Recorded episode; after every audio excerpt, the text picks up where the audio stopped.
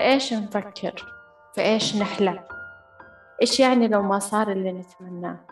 وكيف ممكن نتصرف لما نمر بعراقيل كبيرة في الحياة؟ أسرنا أطفالنا وإحنا إيش حاجاتنا وكيف ممكن نملاها؟ نحتاج للقرب للرفقة والأحد يسمعنا ويفهمنا. نحتاج أحد يعيننا في وقت الأزمات والضيق. بس كرامتنا تحدنا نكتفي بأنفسنا.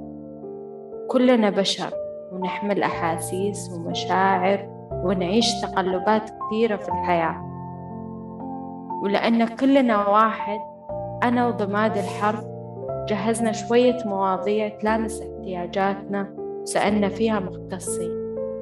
كل أسبوع عندنا حلقة مع مختص حول موضوع يلامسنا ويلامس مجتمعنا. انتظرونا. أنا شريفة حكمي وهذا بودكاست ضماد الحرف